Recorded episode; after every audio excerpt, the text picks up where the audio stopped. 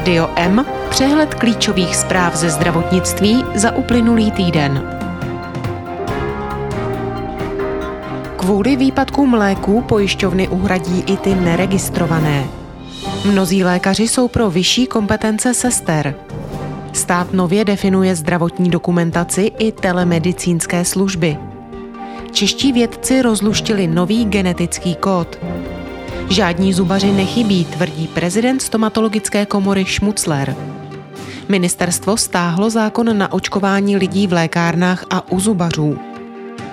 Pojišťovny žádají změny v přerozdělování peněz na péči. Severočeské zdravotnictví je tikající bomba. Komise měří kvalitu péče o pacienty s cévní mozkovou příhodou. Časté užívání antibiotik může vést k vážnému onemocnění střev, odhalila studie. Británie v řešení kolapsu zdravotnictví využije inovace. Německo dál tlačí na legalizaci marihuany. Přílišná obsazenost lůžkových kapacit zvyšuje úmrtnost pacientů v nemocnicích, ukazuje studie. Vědci odhadli kritickou hranici. V reakci na několika měsíční nedostatek některých léků v Česku kabinet Petra Fialy schválil mimořádné opatření. Do úhrad z veřejného zdravotního pojištění vstoupí i nově nasmlouvané dodávky léků registrovaných v jiných zemích Evropské unie, než je Česko. Výše úhrad jednotlivých přípravků se budou podle ministerstva zdravotnictví pohybovat od 150 do 200 korun. Dočasná úhrada v Česku neregistrovaných léků má zatím platit na 12 měsíců. Stát se rovněž dohodl s firmou Zentiva o navýšení výroby léků pro český trh. V tuzemských lékárnách by se tyto léky měly objevit letos na podzim.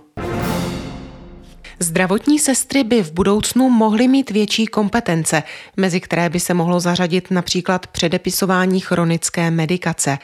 Česká asociace sester se už proto spojila s odbornými společnostmi, které požádala o spolupráci na definování činností, již by mohly dělat náležitě vyškolené zdravotní sestry. Až na jednu negativní reakci se setkala s pozitivním přístupem. Zároveň se asociace snaží změnám vyjednat i politickou podporu. Navýšení kompetencí bude vázáno na absolvování specializačního vzdělání nebo certifikovaného kurzu. Nejvyšší soud potvrdil podmíněné tresty čtyřem mužům odsouzeným v kauze ovlivňování veřejných zakázek na propagaci vojenské zdravotní pojišťovny. Byl mezi nimi někdejší ředitel pojišťovny Karel Stein, jemuž pražské soudy uložili dva a půl roku vězení s podmínečným odkladem na tři roky. Obžalobě čelili také Martin Lafek, Josef Svoboda a Pavel Vondruška. Lafek dostal stejný trest jako Stein. Svoboda si vyslechl dvouletý trest s odkladem na stejnou dobu. Vondruška, který se přiznal, dostal roční podmínku. Ministerstvo zdravotnictví České republiky stanovuje v novele zákona o zdravotních službách nové podmínky pro elektronické vedení zdravotní dokumentace. Zároveň definuje telemedicínské služby a podmínky jejich používání. Návrh novely zákona nyní zamířil ke schválení do poslanecké sněmovny. Zákon je však pod palbou kritiky. Úřady a další instituce kritizují například zmatky kolem identifikace pacienta, nadbytečné vymýšlení rezortní autorizace elektronické dokumentace, nejasná pravidla pro anonymizaci dat či ochranu osobních údajů. Návrh novelizuje úpravu vedení zdravotnické dokumentace, zejména v elektronické podobě. Dále zpřesňuje úpravu Národního zdravotnického informačního systému a zavádí definici pro telemedicínské služby a základní rámec jejich používání. Přetížené zdravotní systémy v Evropě přivádí za zdravotní péčí do Česka stále více turistů. Nově roste mimo estetickou a reprodukční medicínu zájem i o oční operace. Cizinci si operace v Česku chválí, jsou kvalitní, levné a rychle dostupné. Z turistů, kteří do českého zdravotnického zařízení přijedou za oční operací, jich připadá zhruba 70 na cizince z Velké Británie, Irska a Německa. V návaznosti na Národní onkologický plán České republiky 2030 připravilo Ministerstvo zdravotnictví nové nařízení, jež zavádí obory specializačního vzdělávání všeobecných sester a dětských sester úzce zaměřené na onkologii a hematoonkologii a specializační vzdělávání v oblasti péče o pacienty s chronickou ránou. Nařízení je v připomínkovém řízení, v platnost by mohlo vstoupit k 1. červenci 2023. Není to dlouho, kdy vědci na Turnovsku objevili nový druh parazita, který cizopasí na plošticích. Později zjistili, že se jeho genetický kód výrazně liší od genetického kódu společného pro většinu organismů na Zemi. Nově popsaný parazitický prvek blastokrytidia je blízce příbuzný parazitickým byčíkovitým prvkům trypanozomy. Blastokrytidia se díky své genetické odchylce stává ceným podkladem pro další biologický výzkum. Vědci doufají, že jim umožní dosud netušené manipulace s genetickým kódem.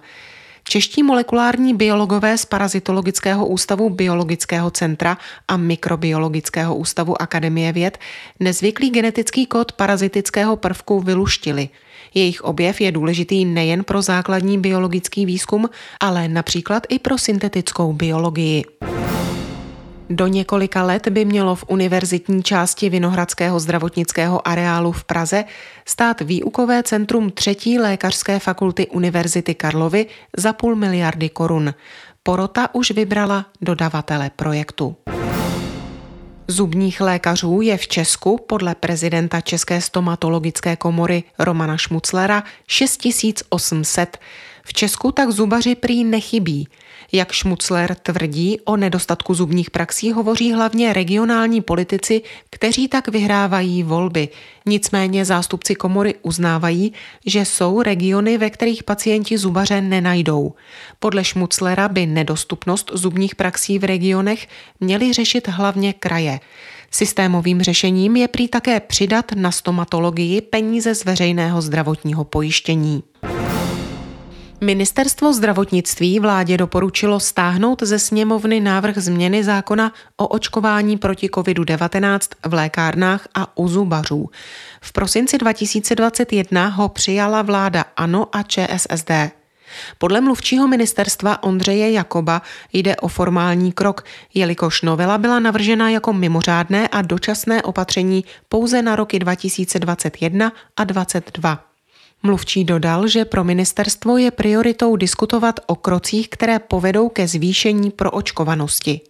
Diskuse by měla probíhat nad rámec novely, která reflektovala jen očkování proti COVID-19. Svaz zdravotních pojišťoven požaduje změny v systému přerozdělení pojistného.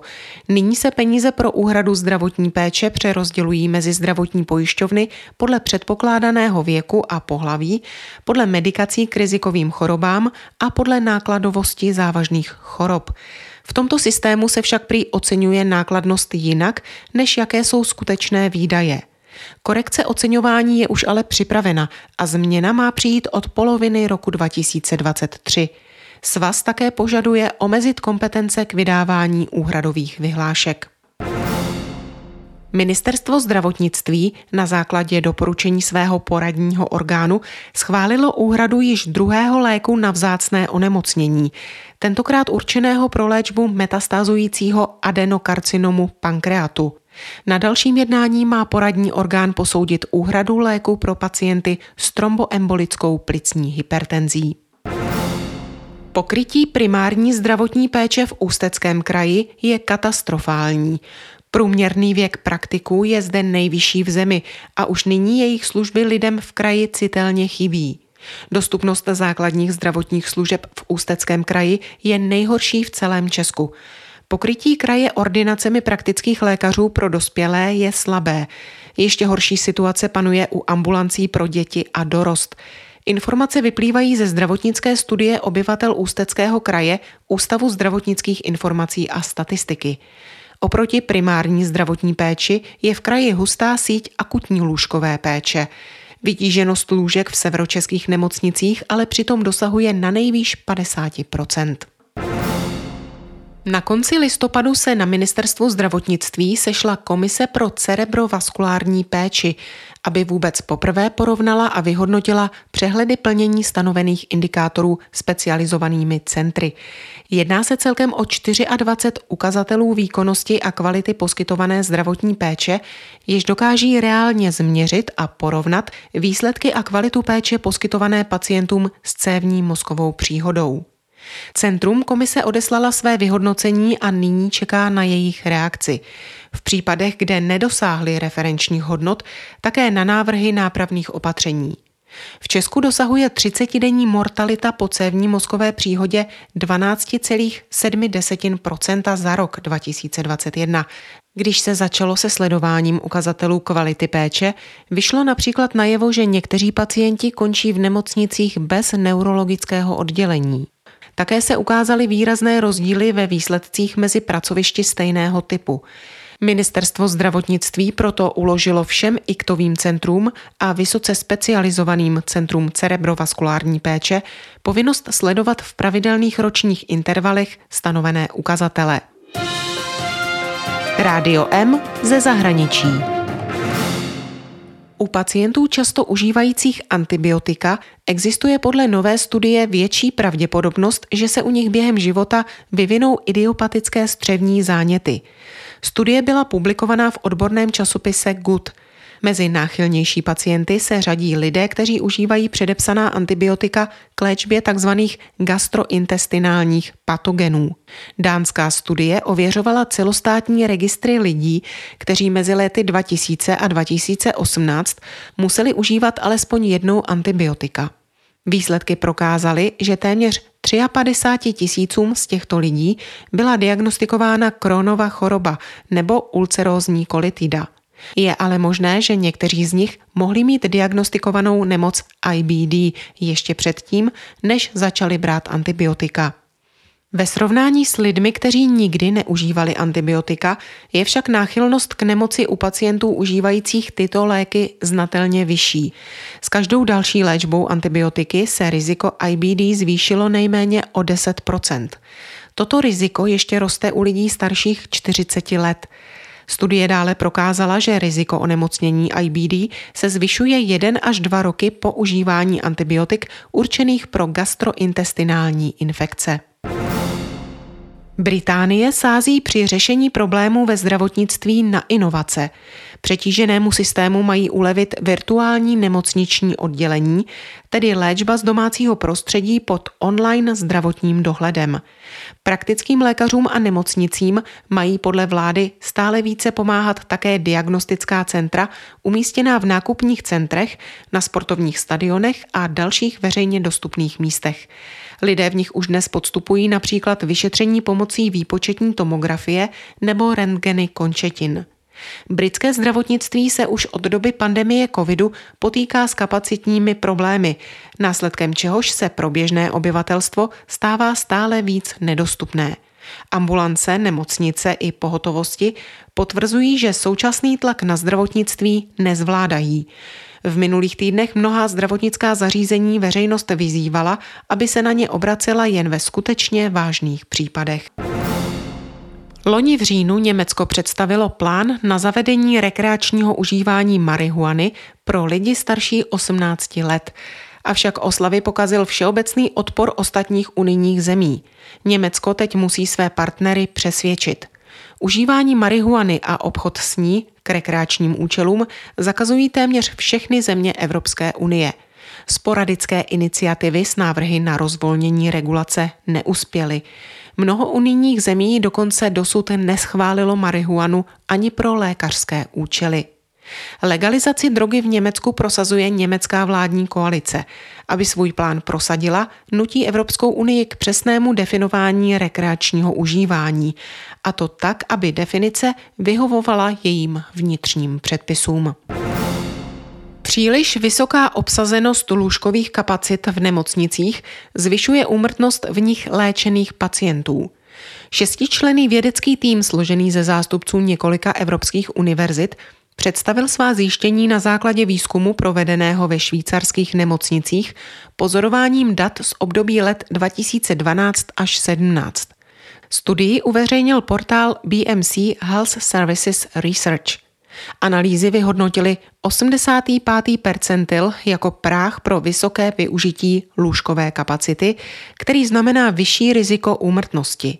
Pokud dojde k jeho překročení, za každý den léčby navíc se zvyšuje riziko úmrtnosti o 2 Ukázalo se také, že nejvyšší práh mají univerzitní kliniky, u nichž se úmrtnost začala statisticky významně zvyšovat až po dosažení 93% obsazenosti lůžkové kapacity.